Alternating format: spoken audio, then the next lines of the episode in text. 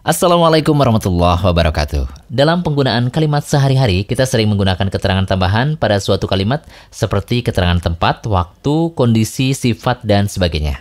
Nah, keterangan ini digunakan untuk memperjelas maksud dari kalimat yang ingin disampaikan kepada lawan bicara. Contohnya kalimat Qoma Zaidun. Zaid telah berdiri. Kalimat ini bisa diperjelas dengan menggunakan beberapa keterangan. Misalnya, Qama Zaidun amamal fasli. Zaid telah berdiri di depan kelas. Qama Zaidun appawilu. Zaid yang tinggi telah berdiri. Qama Zaidun fil masjidi. Zaid telah berdiri di dalam masjid. Beberapa contoh kalimat di atas menunjukkan maksud yang lebih jelas. Berbeda ketika sebelum ditambahkan keterangan tambahan.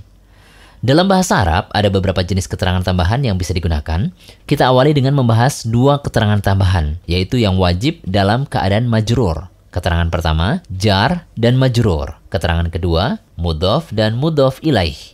Pada bab 1, kita telah mempelajari huruf jar dan pengaruhnya terhadap suatu kalimat. Bila suatu kata didahului oleh huruf jar, maka ia wajib dalam kondisi majrur.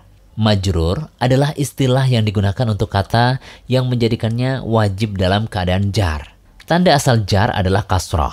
Oleh karena itu, banyak kata dalam Al-Quran yang berharokat kasroh apabila didahului oleh huruf jar, sebagaimana yang telah disebutkan pada contoh dalam bab 1.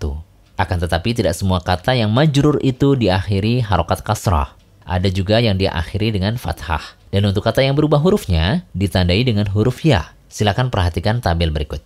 Untuk jumlah mufrad, keadaan ketika jar adalah kasrah. Contohnya, salamtu ala talibi. Untuk jumlah musanna, keadaan ketika jar adalah ya. Contohnya, salamtu ala talibaini. Untuk jumlah jamak mudzakkar salim, keadaan ketika jar adalah ya. Contohnya, salamtu ala talibina.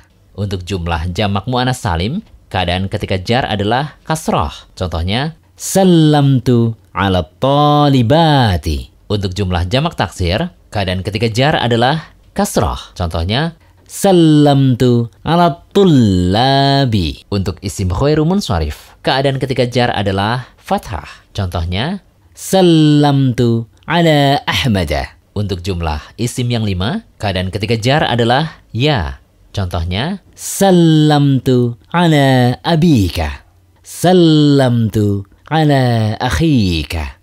Untuk kata yang mu'arabnya dengan huruf, seperti tasniyah dan jamak mudakar salim, ketika jar tanda yang arabnya adalah ya. Adapun untuk yang mu'rabnya dengan harokat seperti isi mufrad, jamak taksir dan jamak mu'anas salim, semuanya berharokat kasrah, kecuali isim ghairu munsharif. Ketika jar, isim ghairu munsharif berharokat fathah.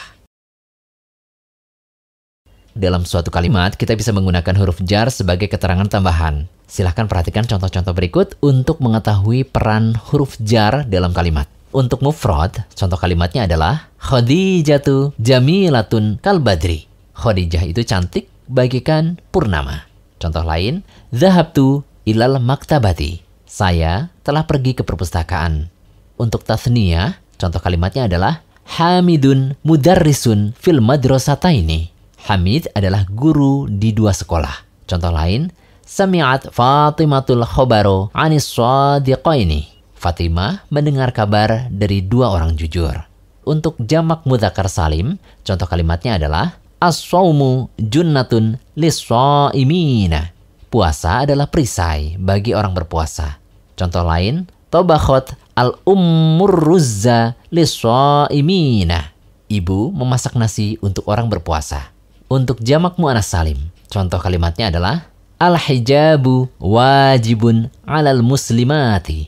Hijab itu wajib atas muslimah. Atau contoh lain, marortu bit talibati aku berpapasan dengan siswi-siswi.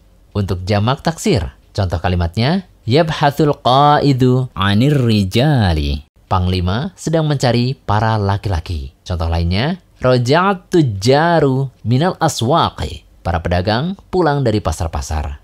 Untuk isim khairu munsharif. Contoh kalimatnya, Zahabal hujjaju ila Makkata. Orang-orang berhaji pergi ke Mekah. Contoh lain, Marat Hindun bi Ahmada. Hindun berpapasan dengan Ahmad. Selanjutnya, keterangan mudof dan mudof ilaih. Mudhof dan mudhof ilaih adalah frase atau susunan kata yang terdiri dari dua isim.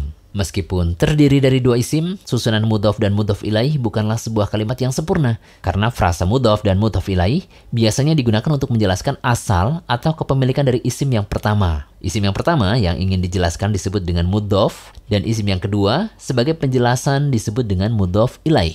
Contoh mudhof dalam bahasa Indonesia, misalnya kita kenal dengan frase cincin emas, artinya cincin dari emas. Pintu jati, artinya pintu dari jati. Buku Zaid, itu berarti buku milik Zaid.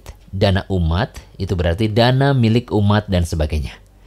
Contoh mudhof dan mudhof ilahi dalam bahasa Arab seperti kitabu Zaidin, buku Zaid. Dalam frase di atas, kata kitabu disebut dengan mudhof, sedangkan Zaidin disebut dengan mudhof ilaih. Ketika kita menyebut kitabu saja, maka cakupannya masih umum atau nakirah. Maksudnya buku ini bisa tentang apa saja, atau buku milik siapa saja. Namun ketika kita menyebut mudhof ilaihnya, maka jelas kepemilikan dari buku tersebut. Selain kepemilikan, mudhof ilaih juga berfungsi untuk menjelaskan peruntukan. Contohnya, kitabul lughati, buku bahasa mudhof ilaih al-lughati dalam frase di atas berfungsi sebagai penjelasan untuk buku yang sedang dibicarakan, yaitu buku untuk bahasa, bukan buku untuk sejarah, matematika, dan sebagainya. Karena sebetulnya susunan mudhof dan mudhof ilaih mengandung makna li atau untuk. Sehingga asalnya bentuk kedua frase di atas adalah kitabun li Zaidin, bukunya Zaid. Kemudian kitabun lil lughati, buku untuk bahasa. Selain memiliki kandungan makna li atau untuk, mudhof dan mudhof ilaih juga mengandung makna min atau dari. Contohnya, khotamu zahabin, cincin emas. Maka bentuk asalnya sebetulnya adalah khotamun min zahabin, cincin dari emas. Kaidah-kaidah yang harus diperhatikan pada susunan kalimat mudhof dan mudhof ilaih adalah mudhof tidak boleh bertanwin, baik domatain, kasrotain maupun fathatain. Mudhof tidak boleh dilekati al. Mudhof ilaih harus dalam keadaan majrur. Mudhof boleh rofa, nasab, dan jar sesuai kebutuhan. Berbeda dengan mudhof ilaih yang wajib dalam keadaan jar, mudhof tidak wajib dalam keadaan tertentu karena disesuaikan dengan kebutuhan.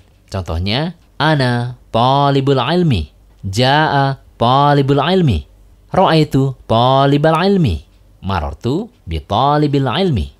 Dalam keempat contoh di atas, kita bisa melihat bahwa mudhof pada contoh pertama menjadi khobar, maka ia marfu. Contoh kedua menjadi fa'il, maka ia marfu. Contoh ketiga menjadi maf'ul bih, maka ia mansub. Dan contoh keempat menjadi jar, maka ia majrur.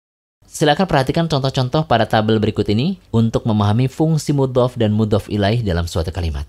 Untuk mufrad, contoh kalimatnya, Kitabu Zaidin Jadidun bukunya Zaid itu baru.